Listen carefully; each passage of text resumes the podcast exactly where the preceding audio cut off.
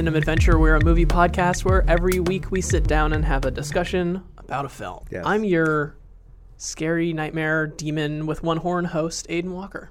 I'm Martin Scorsese dressed up as Vincent Van Gogh, and that means that my name's Blake, your other host.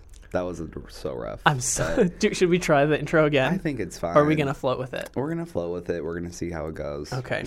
well, I'm happy that we're here.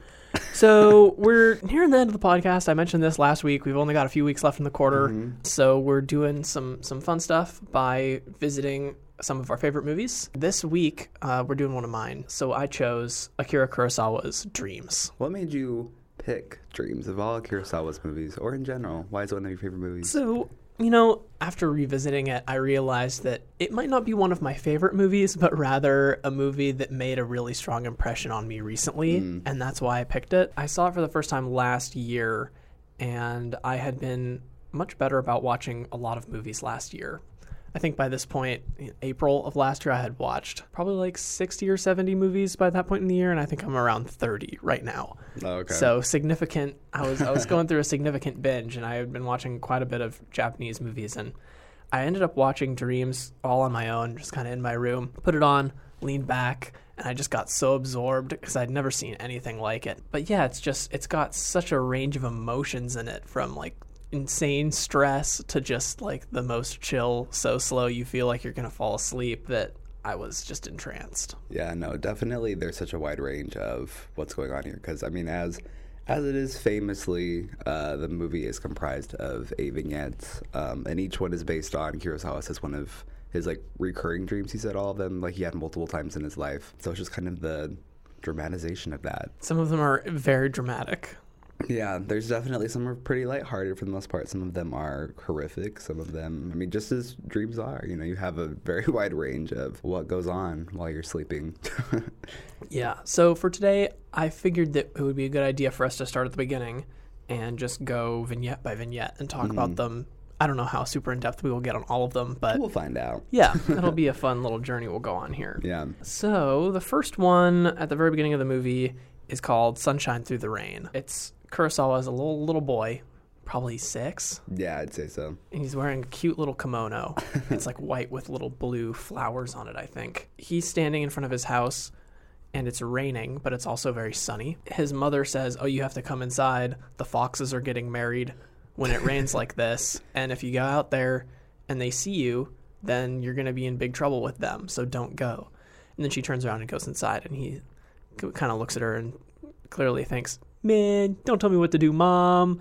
And Yeah. he he heads off for the for the woods, where he does in fact come across a parade of foxes getting married. And so wait, so the movie they're like ghosts, but they're called foxes, or I was a little bit. Is that just the name of them in Japan or something? No, I think they're definitely foxes. Like they are like literally animal foxes, but like they're not. They don't look like that. I guess. Sure. In the movie, in the movie, these foxes are people who are made up to have kind of hairy faces. Yeah. And they're all in wedding procession gowns. Yes. Got it. You know, I I know that the the term the foxes are getting married is like an old Mm-hmm. like it's like a parable that just means that it's sunny and raining. So Um, it's yeah. cute that his kid mind extrapolated it into Yeah. into this, but uh, no, I think they're they're meant to be foxes or at least like some kind Mm-hmm. of entity that's fox-like. Yeah. Because I was like, I don't know why. I think I was picturing like anthropomorphic foxes. So when like you have these people kind of dressed up, I was like, okay. I feel like I'm a little too old for this, but They do they do a fun perception, and Mm-hmm. he hides behind a tree and he watches them. It's scary. It's scary because when a they scary, yeah. it's a little spooky because after they spot him, he just takes off and runs home. And when he gets there, his mom walks out and she's like, "The foxes came and they were asking for you, and they left this." And she hands him like a little knife, and she's like, "You have to." They said since you saw them getting married, you have to kill yourself. they're a little bit, I think, self-involved. If you really have to kill yourself, just if you watch them, a little rude. Why can't Why can't he just look for a sec? You know, cut him some slack foxes. No, the foxes are very secretive. They're very secretive. They're very rude. I think. I would agree. I don't think he's being too interested. He's not like a paparazzi with like a camera. He just mm-hmm. kind of caught a glimpse. He's just a little guy. Ran away, just a little guy. So mom tells him that he needs to go to apologize to the foxes. so that they might let him live. She says you'll you'll find them under a rainbow. So he goes, and the last shot of the vignette is of him standing in this field full of flowers underneath this crazy big rainbow. Mm-hmm. And I think it's kind of the perfect way to end that one. It's ambiguous, and you get kind of a feeling of what the rest of the movie is going to mm. be like. Just this very odd, odd journey. Yeah, no, that shot too is also just so gorgeous. It's such a good visual statement to have early on. I mean, the flowers themselves obviously beautiful, but then to have the rainbow and kind of the misty air, it all just looks incredible. Like I feel like when I think of this movie even now, like that's kind of the first image that comes to my mind. So I think it's very smart of Kurosawa to put that kind of at the front. So Yeah, it's a good introduction. I like that the movie itself is capped with two more positive uh, dreams. Yeah, I was it- thinking I wouldn't have liked this movie so much if it had ended on one of the scarier ones. Oh no, for sure. No, it is funny because I think the first two, because they are kind of, I mean, they're not necessarily just like totally positive or anything, but they are pretty hopeful and bright compared to um, some of the other ones that come later. Um, so it kind of does. You're not exactly sure how it's going to go because at first you have this impression, then it goes in all these different directions. That's kind of how it is, I think, throughout in general. But definitely a nice way to start. Very pleasant, very visually beautiful. Yeah. I think some of my favorite visual stuff from this particular vignette is you get a sense of how small the boy is and how mm-hmm. big his surroundings are because of how large the trees are in the forest and the way that the camera follows him from kind of like a medium shot as he walks through and it just tracks him and you see him he'll go in front of a tree and then he'll go behind a tree and just kind of disappear but just how large everything is in comparison with this tiny tiny boy hmm It is funny because I feel like kids in movies they always seem a little bit less small than they are in real life. Because I think anytime you're in a movie, you always just seem a little bit larger than life. So it is nice to have that for sure. did you ever see the florida project I've not seen. it. I still haven't seen it. It's on my Netflix queue. I and just I'm watched just lazy. it. I just watched it last night. Those kids seem very small, Really? and it's interesting because they shoot that whole movie.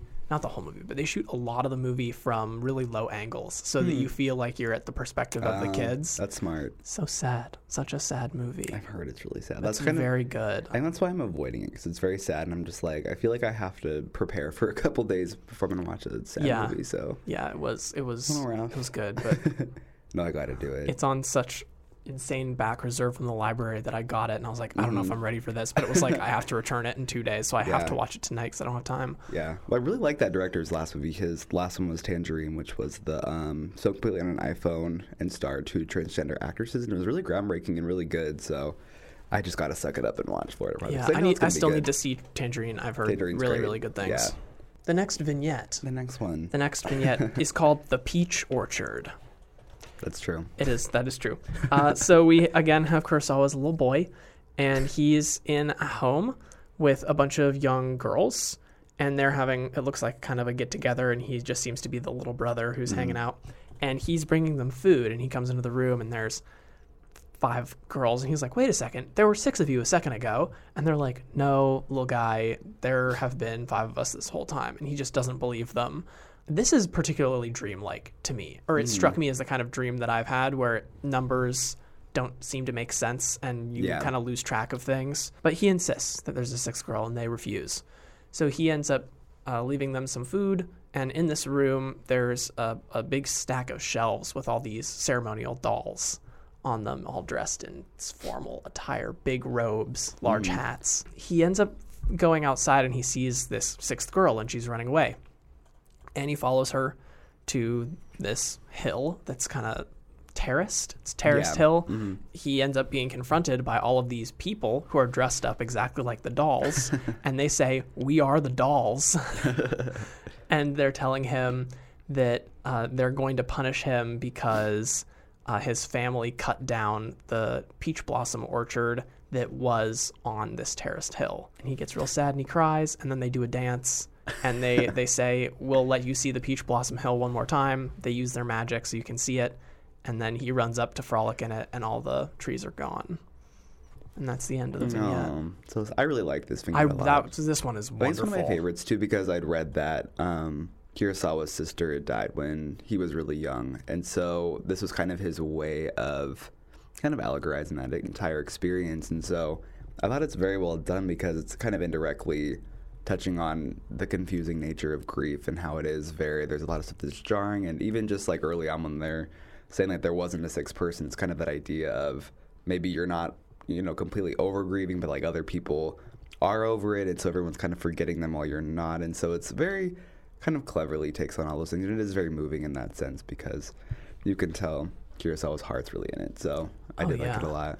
There's a pretty big environmental message throughout the entire film, Yeah, too. too. Mhm. And seeing as they're the dolls are seeking to punish him for destroying this nature, and then they're like, you know, this is all you and your family's fault, and he starts crying because he's a little boy, and all these people are yelling at him, and he says, "Why cut down?" Well, they make fun of him first, right? They say like, "Oh, you only want this." You only didn't want it to go away because you like peaches. Like you only like to eat peaches. Like you're greedy.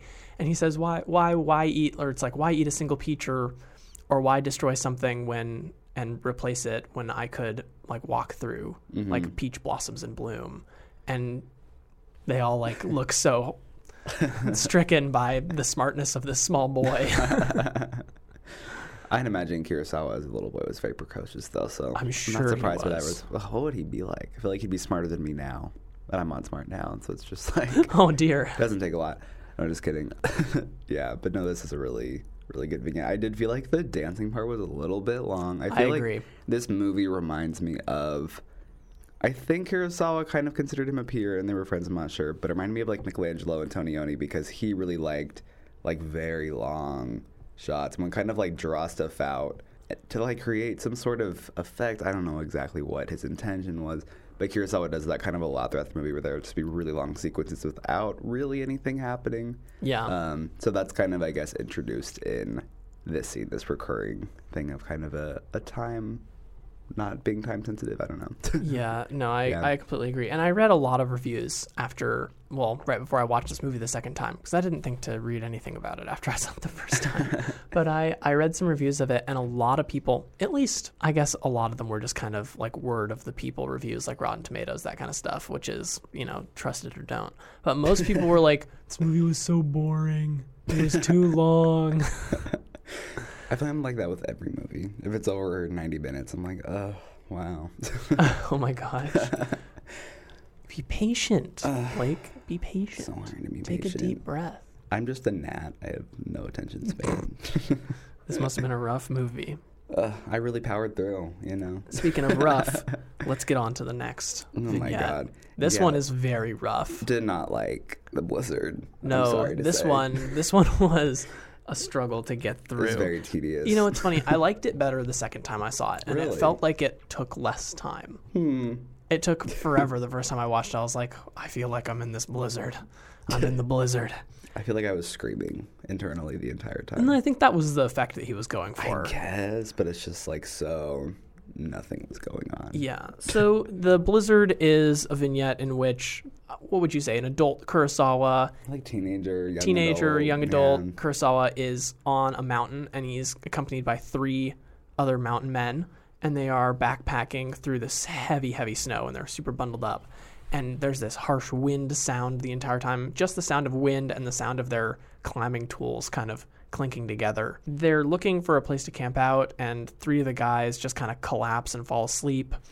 And Kurosawa also starts to collapse, and there's this whole sequence in which he's laying in the snow and this lady appears and she covers him up with these blankets and it looks like she's trying to help him at first and she's dressed in all white and the blankets are all silver and shimmery and she's trying to like comfort him and then it looks like he's struggling and he's trying to get up but she keeps on like holding him down and her hands keep on getting closer to his neck she's definitely supposed to be like death trying to take him she's the snow he struggles against it enough that he doesn't die and then they find their camp and that's the end but it's probably 20 minutes long Oh my god, yeah.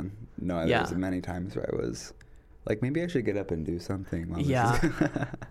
yeah no offense to Blizzard or Oh, man. Kurosawa, but so you know, this i think i think that it's frustrating and tedious this vignette for sure Mm-hmm. but i think it succeeds in kind of making you feel really anxious at least for me Yeah. and i think i think it was definitely a str- i mean it had to have been a stress dream terrifying yeah. Well, and I wonder if it was a recurring dream he had when he was a teenager.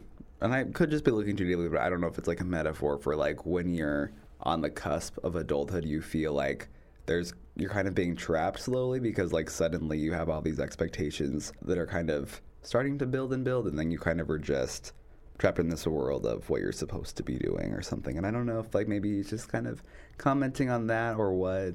I wish I could ask him. Maybe. But who knows what he was going for? But the the way that they trudge through the snow and just it looks like they're struggling so much to move. Mm-hmm. You ever had a dream where you get into like a fight or something or you need to do something that's really crucial but when you try and move your Yeah. arms they just feel like they're being you can't like there's this resistance. Yeah, that like the air has now. become the the air has become very thick. yeah, Ooh, it's terrible. It's rough. It is. I've had dreams where I've been in fights and people are like attacking me, and I try to punch back, and I can't punch with any force because the air is too thick. yeah. Yeah. I like for me it'll be a lot of like I'm getting beat up and I'm kind of like trying to run away or something and I can't do that. I'm just like, oh, guess I'm just gonna keep laying on the ground that they knocked me down onto. So Well, I'm not sure why that happens. if there are any Freudians listening, I hope you're having a good time. Honestly, I don't I don't want to know what my dreams mean. It stresses No. me out. No, Let's just keep it ambiguous. we'll keep it ambiguous. We should talk about a little bit of the. I just want to talk a little bit briefly about the colors of this one. The blizzard is blue mostly. It's like blue Mhm. gray, and there's this like layer of fog that kind of obscures the whole thing Yeah. the entire time. So it's already kind of difficult to see what's going on. hmm And then the only thing that you, the only other color that you really get is the yellow of their jackets, kind of a little bit through, but it's they're almost like they glisten the Mhm. people when you get like a good look at them. But for the most part, difficult to see them. Yeah, very difficult to see. It's very just a lot of muted colors, which is definitely a big juxtaposition from the first two, which are so colorful and pretty. And then this is just gray and drab and dark. Crazy to go from that. The blizzard's like a cutscene from The Revenant it really that lasts actually, for 20 yeah. minutes. I like The Revenant for sure, which is a movie I don't want to relive. So I guess that was maybe maybe that's another reason why I didn't like it. You know. maybe it's like my subconscious being like, Blake, this is The Revenant. You didn't like The Revenant, and then just how it is. the Revenant is a long oh movie. Oh my- Three hours is too much time to I see like- even even DiCaprio froth at the mouth. I like to pretend like it doesn't exist, and it was just a bad dream I had. I guess maybe I'll put it in my own dreams movie. Maybe Who knows? I was thinking that. Why don't I'm surprised that there have well, maybe I just haven't looked, but I'm surprised that there aren't more like big directors who just Yeah. like made a, a series of vignettes and just kind of copy this. Yeah, I'd be curious. I do think the vignette movies though are very rarely successful. I think so. A lot of directors are kind of nervous to attempt it because I can't really.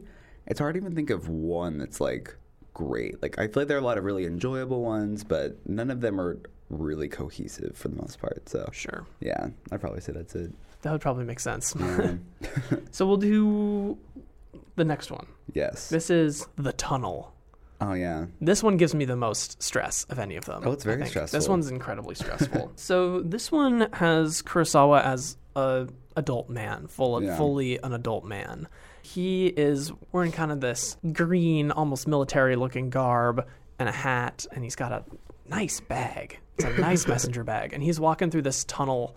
And well, right before he goes in the tunnel, there's this dog that comes up, and the dog is wearing like a vest that's Yeah. that's holding I think grenades. I think the vest is holding Grenades. I think it's holding Which grenades. Which freaked me out right away. I'm like, okay, what does this dog have? Yeah, Explosive the- devices. the dog shows up and it starts barking and this kind of this reminded me a lot of David Lynch actually Mm-hmm. this this particular sketch sketch it's not comedy this particular vignette We won't call it a scam. we'll call it a sketch it was not funny um the dog shows up and it gets cast in this red light this just Mm-hmm. red light kind of turns on and it starts glowing and it makes these really unnatural barking noises that are just they don't match the way that the dog's mouth is moving and Mm-hmm. some of them it's like the sound is being repeated and i don't chalk that up to like bad sound design by any means they're just trying to make it seem unnatural and Yeah. weird uh, so the dog barks at him and then runs away kurosawa walks into the tunnel and when he gets to the other side the ghost of a man from the army that apparently he worked with shows up hmm and he's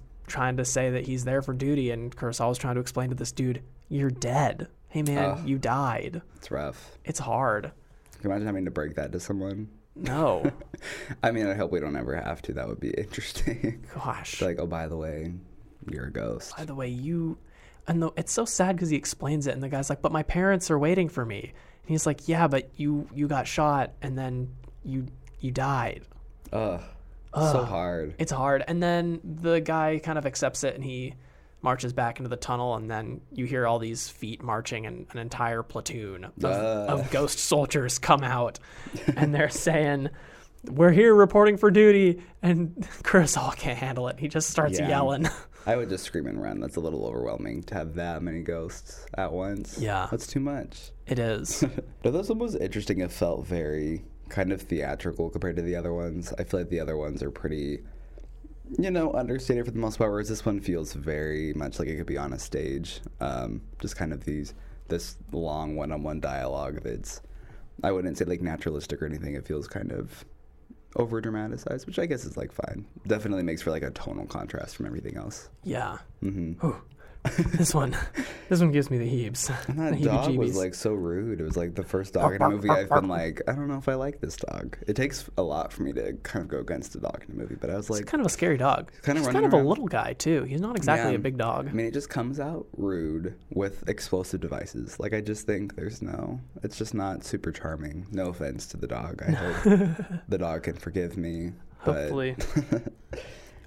I want to really kind of shine a light on the actor who portrays Kurosawa in this scene okay. because he, I think, does a really good job because he's in several of the vignettes. Mhm. He does this really interesting. He has a very interesting way of portraying all all of his emotions just kind of on his face Uh-huh. when they're all yelling at him. He for like 10 minutes every time it cuts back to him he just always looks like he's on the brink of tears Mhm. and he just kind of holds holds you there at that point of like I'm about to break down, but I have to keep my composure for so long, and I was very convinced. And I, um, I am moved by this sketch, and I sketch. I keep calling it a sketch. I'm quite moved by this vignette.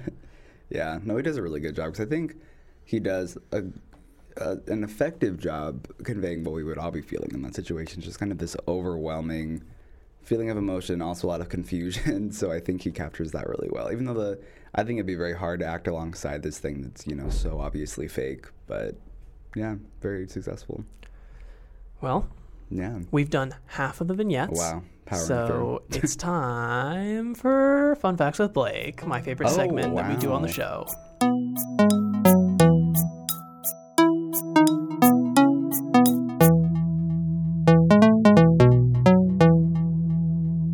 I'm so ready for this. Luckily, I don't. I have a pretty good number. I feel like lately I've come in with maybe a few too many, and then it gets a little monotonous. So, um, first fun fact: Kurosawa had envisioned the role of. We'll get to this later, but uh, Vincent Van Gogh. Is it Van Gogh or Van Gogh? Because I always thought it was Van Gogh, but I've heard people say now Van Gogh, and I feel stupid. I have always heard Van Gogh, but go in the, in this movie they say Van Gogh. I don't know what I think both are correct. I'm just gonna go with what I've always said. So Kurosawa had envisioned the role being played by Martin Scorsese, who plays him in this movie, when he first wrote it because he had met him seven years earlier, and I guess was like at that time, like you know, Scorsese would be really good as Van Gogh. So that's interesting. I don't think I'd ever picture that, but. Sure. Kurosawa had a lot of trouble getting financing from studios in Japan because it was kind of um, especially the, there's a segment later on that's kind of about nuclear power, and they thought it was too political, so they didn't want to finance it. So we sent a copy of the script to Steven Spielberg, who helped him get a deal for the film with Warner Brothers, which is interesting that Warner Brothers would take on like a Japanese art film, whereas like Japanese studios would not. It's never you never think that. The eight segments of the film were originally joined by three more, which that would be insane. That would be too much. Um, they were cut due to time constraints. One involved people flying through the air. Another involved Buddhist priests protesting temple taxes. And then the third focused on newscasters talking about a breakout of world peace. The last one sounds interesting. The That sounds quite- previous two, I was like, no. that sounds quite funny. Yeah, the last one kind of sounds like Boonwell or something. I'd be interested to see that, but I guess it doesn't exist. I wonder if they exist somewhere. It doesn't seem like it. They were don't know. cut, but they were filmed. I don't know. We'll have to find out. I'll keep my eyes peeled. did some research. Dreams is the first movie Kurosawa had written by himself without a collaborator uh, since Those Who Tread on the Tiger's Tail 45 years earlier. Can you imagine just going like not writing alone for 45 years and just being like, you know, I'm gonna do it alone? I feel like that'd be a little bit stressful. Wow. But good for him. Yeah. The House in Sunshine Through the Rain is an pretty much an exact reproduction of Kurosawa's childhood home and Koishikawa, um, complete with a nameplate that even reads Kurosawa on it. So Oh, that's, that's very cool. cool. Um, and then the last one, uh, Kurosawa, only it only took him like two months to write the script, so he was very quick. It I'm just sure- him, but I'm he sure has the he- material. But if- also, does he? He has to keep like a dream journal, like the kid in like Shark Boy and Llama Girl or something, because I feel like to remember. Whoa, wait, no, no, no, no, no, no, no, no, no. Wait, wait, whoa, hey, hey, hey, back that up. What did you just say? Um, Did you say he keeps a dream girl like the kid from Shark Boy and Lava a, Girl? a dream journal. Yeah, haven't you seen the scene? There's a scene in Shark Boy and Lava Girl where the protagonist is very angry because he's in class, and the school bully steals his dream journal, and he creates a big ruckus. And the teacher, played by George Lopez, um, doesn't side with the kid, and he lets the bully kind of go free, and the protagonist has to go to the principal. And that's Kurosawa. you have a sharp memory for uh, for Shark Boy and Lava I never Girl. saw that movie. I just like saw that clip. Oh, okay. All right. There you go. I saw that movie in the theater wow, you're a true stan. with the 3D glasses. Is it I good? regret it. It doesn't oh, seem awful, good. terrible. I remember my family when it came out. We were going on a road trip, and we some fellow campers had watched it. But like the dad kept referring to Lava Girl as Lava Lady, and it would make my sister and me so mad because we're like it's Lava Girl, but like he never corrected himself. So La- Lava Lady is pretty funny Lava though. Lady makes her sound like she's like 57 and like does really spent a lot of time with her 401k. Like I don't know if I like that. So we'll stick with Lava Girl, but. Yeah. But yeah, those are my fun facts. I hope everyone enjoyed them. I feel like they were succinct. Very. There wasn't a lot, so No, but a good number, sure. a fair number. I mean, the whole movie is just kind of like a fun fact of like True. Kurosawa dreamed all of these crazy things, Yeah, and then he made it into a movie. that's true. I'm very jealous of him. His dreams are very, I feel like kind of interesting and cool, and I feel like all my dreams are literally just things I do in real life. Like when I was addicted to Candy Crush, I'd literally dream about playing Candy Crush, or when I worked at Jimmy John's, I'd make sandwiches in my dreams, and that's like how all my dreams are. Oh man, Like I can't escape reality. make sandwiches in your dream. That sucks. And That's it's like awful. the exact sandwich. It wouldn't even be like some weird dream thing. It'd be like all the same ingredients, nothing different. So I I don't dream memorable dreams very much. I have a hard time remembering them, but it's too hard. recently I had a dream where I had a scary encounter with a Guillermo del Toro esque monster with no eyes and a huge mouth full of teeth. Oh my god. It came out of a it came out of a lake towards me, that and it sounds was horrible. it was really scary. I would not like that at all. No. I never have dreams. And then when I do, it's just it's nothing. It'll be like me sitting in class or something. I've had a few pretty horrific monster dreams in my day. Wow, I'm jealous. I want something exciting to happen. but also I don't because I feel like dreaming is like the only time when I can kind of escape anything. So to like have to fall asleep and then deal with another thing, it's exhausting. I don't have room for that in my schedule. No, no.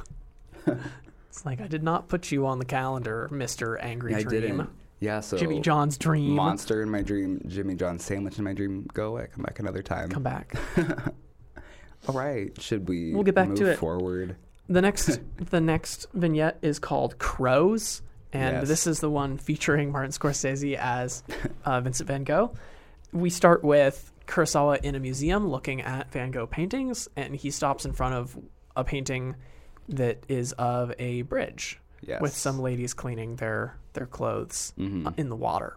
And there's this great effect where the camera zooms in on the painting and there's a cut, but you don't really notice it. And then Mhm. the painting starts moving because they've recreated this scene in real life. And they've painted up an actual bridge to look like a Van Gogh painting Mhm. and uh, had women dress in all of the same clothing. And it's insane That's you so notice cool. that it's moving because once the cut happens, you can see the ripples in the water from where they're Mhm. washing their clothes start to move, and then there's a carriage on the bridge that starts with the horses. Starts moving. Mhm.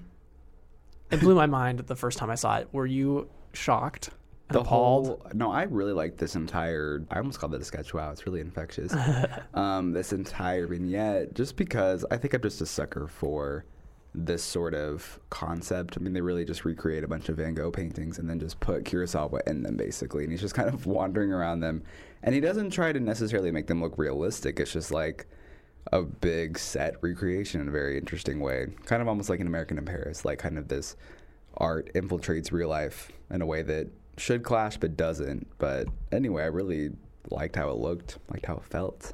Yeah. All good. It's wild. really is. Uh, Just how he goes into the landscape and he start, he's walking around and it looks so real. I mean, like all of it is Mhm. real life, but then you get these bits where he's trying to chase down uh, Van Gogh, and the landscape turns into the actual Van Gogh paintings. Yeah. So it's it's green screened clearly, and he's Mhm. just been green screened onto the paintings, but. They use perspective in a really interesting way, and they Yeah. have him move through the paintings as if they were three dimensional and it's very intense. There's some serious piano music that's playing. I should probably know the name of the classical tune that's Oh, being it's played. um, it's Chopin, and I used to be able to play it. really? yeah. Oh yeah. I think I wrote that in my notes. I was like, I used to be able to play this song. But yeah, it was a Chopin song. Oh, and there you go. nostalgic.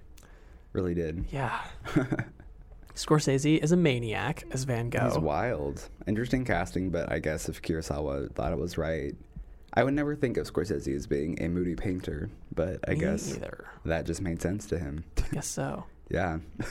I like how he asks him why he's wearing a band. He's wearing a bandage on his head, and Kurosawa was like, "Why are you wearing a bandage?" And he says, "I was painting my ear yesterday, or I was painting a self-portrait yesterday, and I saw my ear, and I couldn't paint it right, so I cut it off and threw it away." it's just very matter of fact. Love Yeah. it. The last shot of this one is Van Gogh walking up. Well, I guess that's not really the last shot. It's close to the end, but he's walking up a, a hill uh, with all of these wheat fields around him. And Kurosawa starts to follow him, and then all of the, these crows start flying out of the field, which is another Van Gogh painting. yeah. And that's kind of the end of your time inside the painting, because then you come back out into the museum and you see Kurosawa like looking at the paintings again, and then that's the end of it. Yeah. No, it's a great sketch. I like it a lot. Oh, sketch again. Whatever.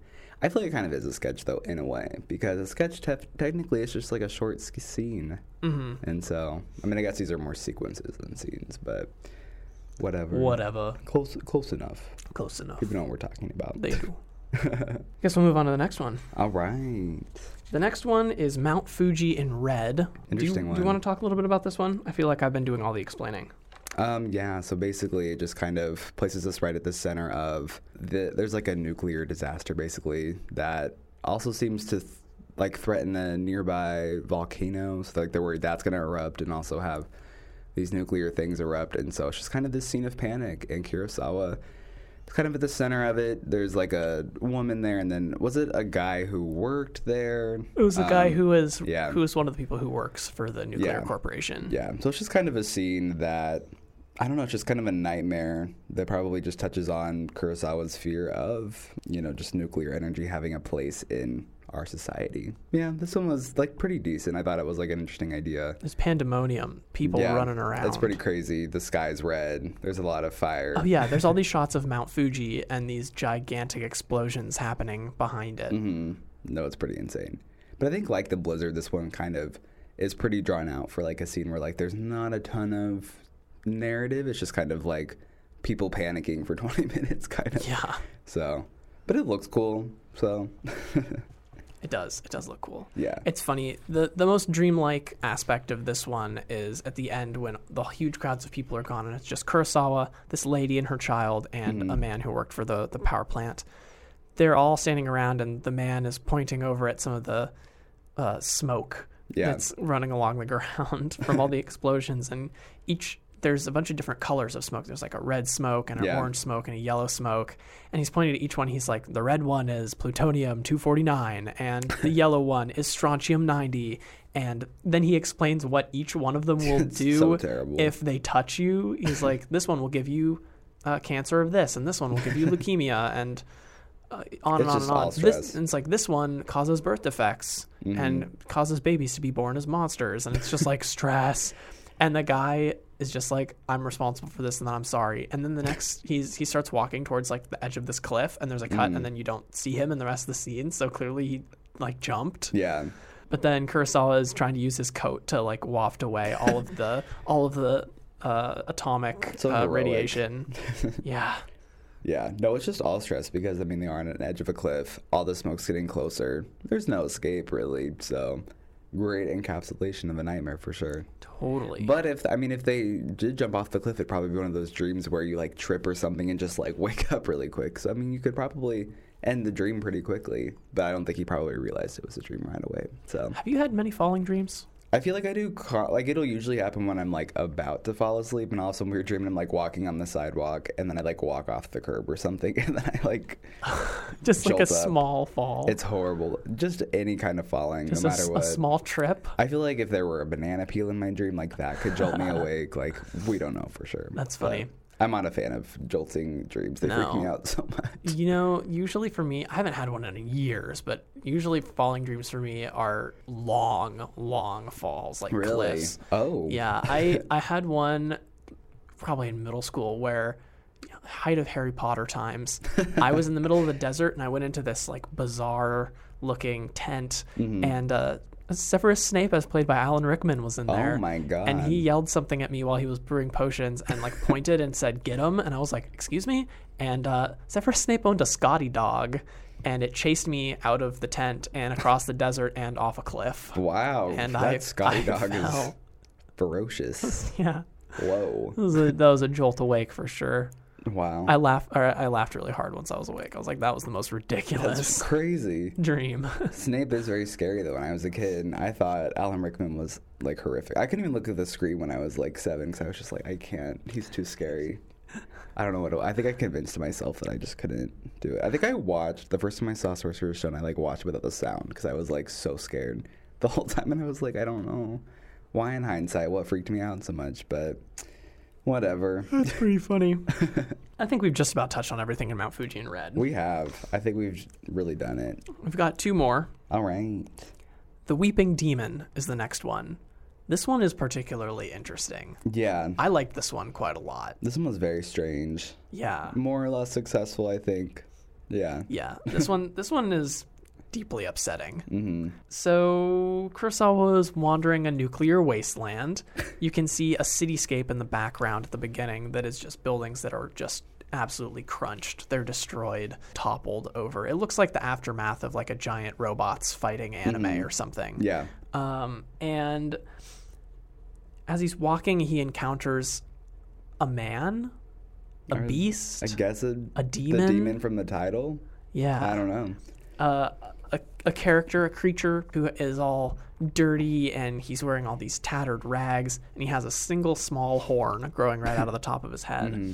And the demon tells him kind of his whole story about how they wander the wastes and how there's like a, a demonic class system and how he's one of the lowest demons because he only has one horn, but that the demons with two or three horns are the stronger ones, and that they get to to eat the one horned demons quicker because they all eat each other. They don't eat anything because it's a wasteland, and that's all they got. Mm-hmm. At nighttime, the demons' horns start to hurt, so they have to like hold their heads, and they all just scream, and it's so terrible. Big mood. Big I just scream all night. Oh my gosh. So, after walking around and seeing some dandelions that have grown to be six feet tall from the radiation, you hear some screaming, like a lot of screaming. And Kurosawa asks, you know, what is that? And the demon takes him over to the edge of this cliff and shows him uh, at the bottom of this ravine, there are a bunch of demons hanging out around what I would assume to be pools of blood. It looks like there's these big pools of blood lots of demons and they're all just screaming and just like yelling at the sky and holding their heads uh, just shrieking in pain and there's all these bones and like carcasses around them Ugh. Ugh. they're just yelling Yeah. and kurosawa is you know he's the surrogate for the audience he looks horrified Yeah. Still calmer than I would be though. I feel like I would just constantly be like screaming. Like especially even when the demon first appears and he's kind of like, "What is that?" And then you see him like I would have freaked out. So, good for him for kind of keeping his cool for the most part even though he is obviously scared. Like I would not have kept it together as well as he does.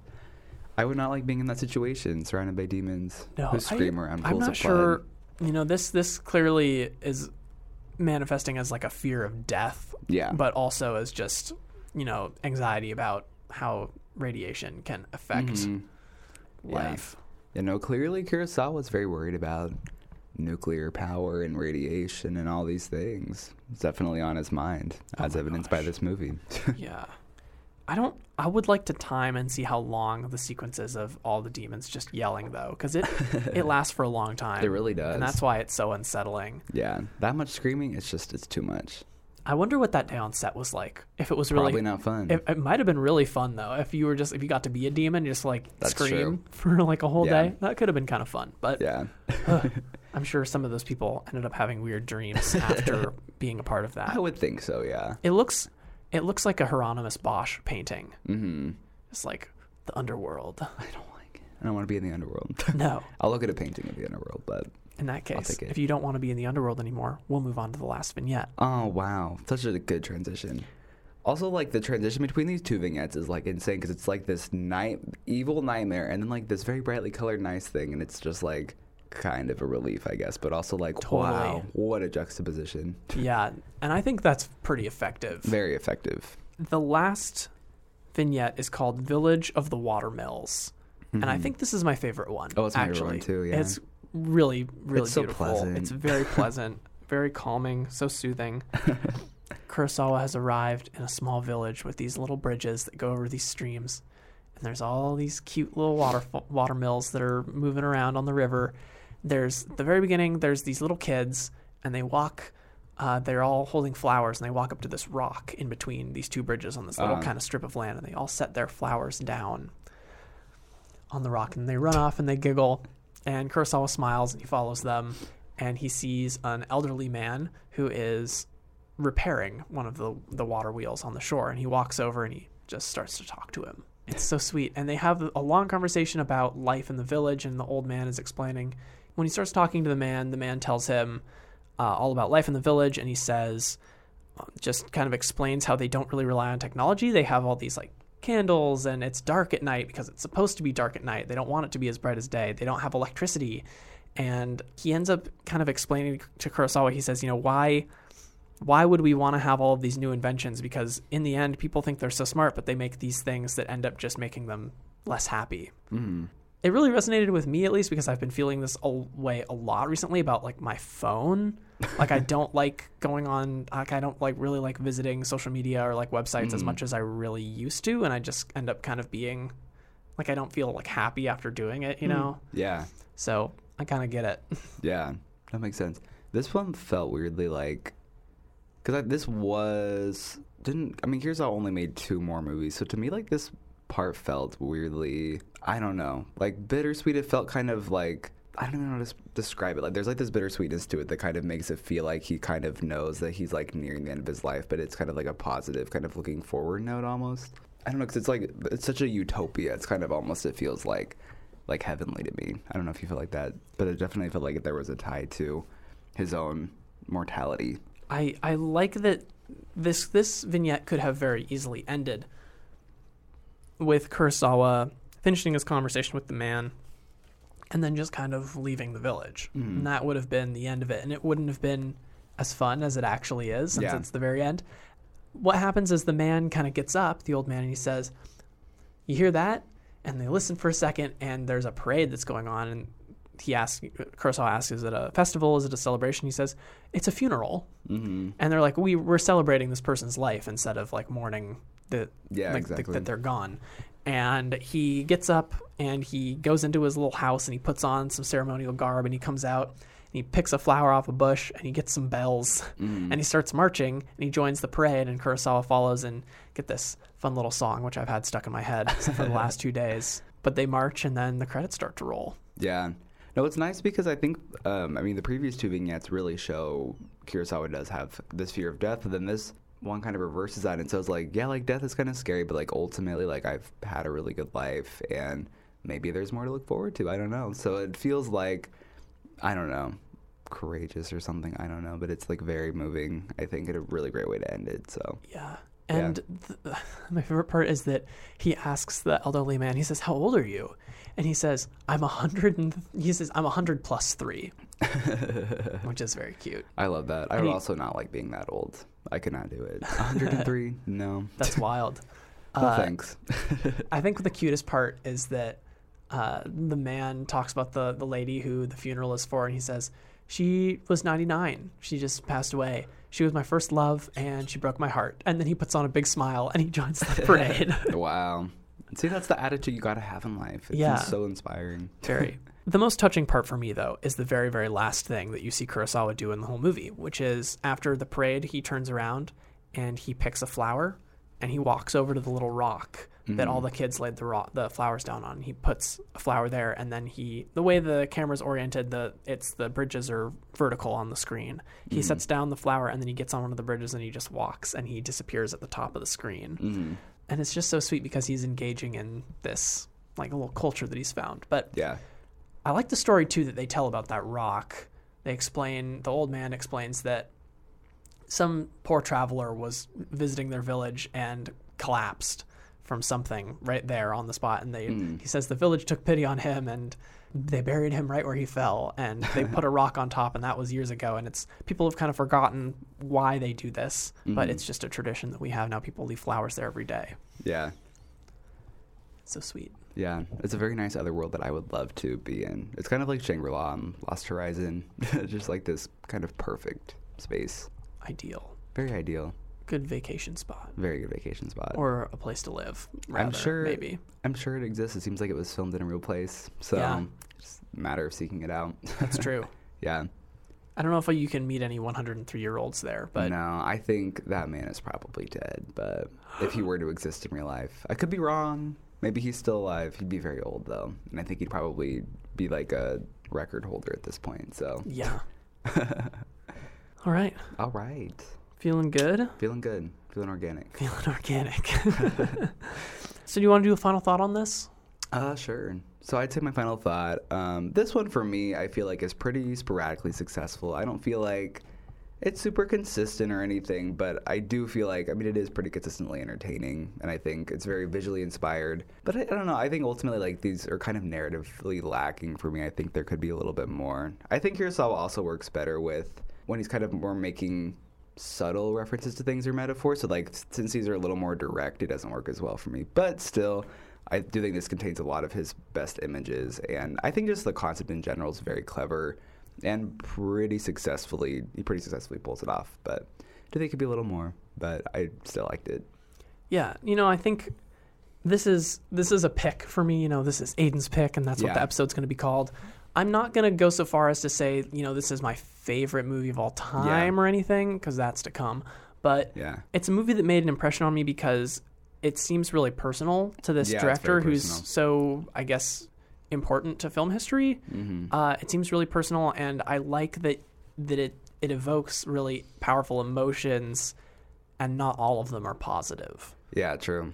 I agree. It does drag on in some places, the Mm. blizzard, but I think as a whole, I think it's pretty unique, and it's Mm-hmm. not something that I've I've seen really done very much. So Mm-hmm. I appreciate some of the some of the feelings, and I I, under, I I understand it must have been quite emotional for him to make this movie because of Mm-hmm. how you know I guess sentimental or how emotional some of these these vignettes are. Yeah. I like it. It's not a movie I'm going to watch every year for the rest of my life because it's kind of long. Yeah. But uh, I really do, really do love it, and it's it's an experience that I think if you're somebody who really likes movies, you should probably have. Definitely. Okay, All right. well that's it, folks. Cool.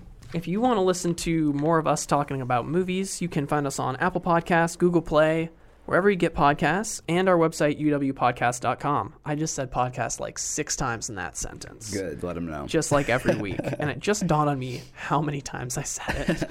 um, if you want to follow us, you can follow us on Twitter at the Filmcast. You can find us on our personal accounts at Aiden Walkerow or at Blake W. Peterson. If you want to write with us and share your thoughts about a movie that we've talked about, you can send us an email or a, a message on Twitter, whatever you want. But our email is uh, cinemaadventurepodcast at gmail.com. If you like the show, share it with a friend, rate it on iTunes, get the word out, give us a retweet on the Twitter, do whatever it is that you like to do on the internet. If you want to follow along with us, next week we're going to be talking about Avengers Infinity War. I'm ready. It's two Yeah. hours and 40 minutes. I'm to die. Two hours and 40, 40 minutes. minutes, Aiden. What are they so gonna long. do? Punch each other for that whole time? I don't know what they're gonna do. I'm stressed. I'm seeing it at like, I think like 11 o'clock. You're So going to be I'm up all night. Gonna be up all night.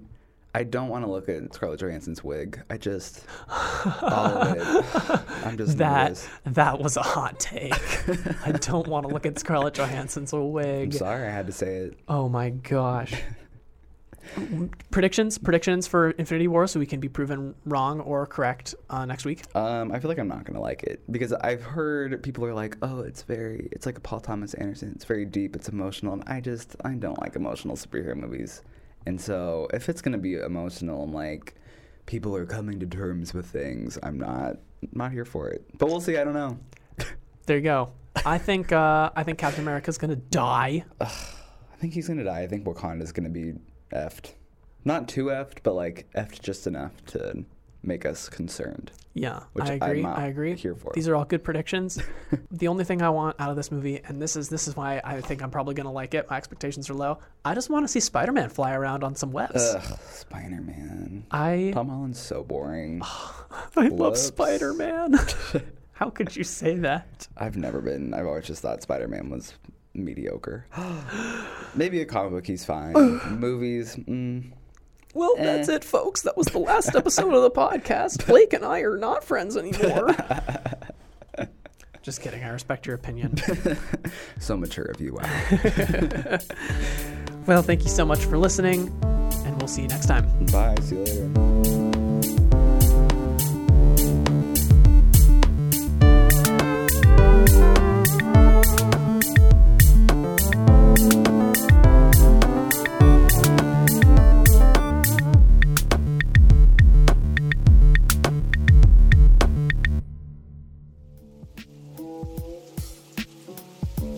Did you know Peruvians have their own type of Chinese food? Or that Vietnamese food is heavily influenced by French cuisine? Have you ever wondered what other cultures' junk food is like? Explore these topics and more right here on the Soundbite Network. My name is Dee Dee Madigan, and I'm the host of Home Plates, a podcast all about food. Catch up on the first season of Home Plates on iTunes, Google Play, TuneIn, and Stitcher. New episodes air every Wednesday.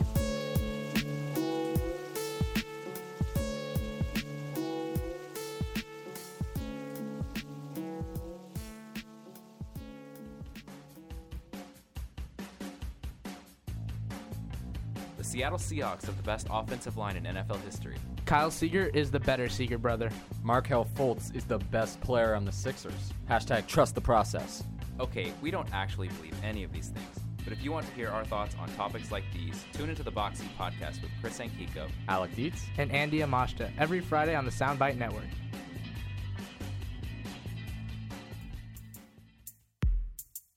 For more like this and other great shows covering sports, science, relationships, and the arts, visit the Soundbites website, uwpodcast.com.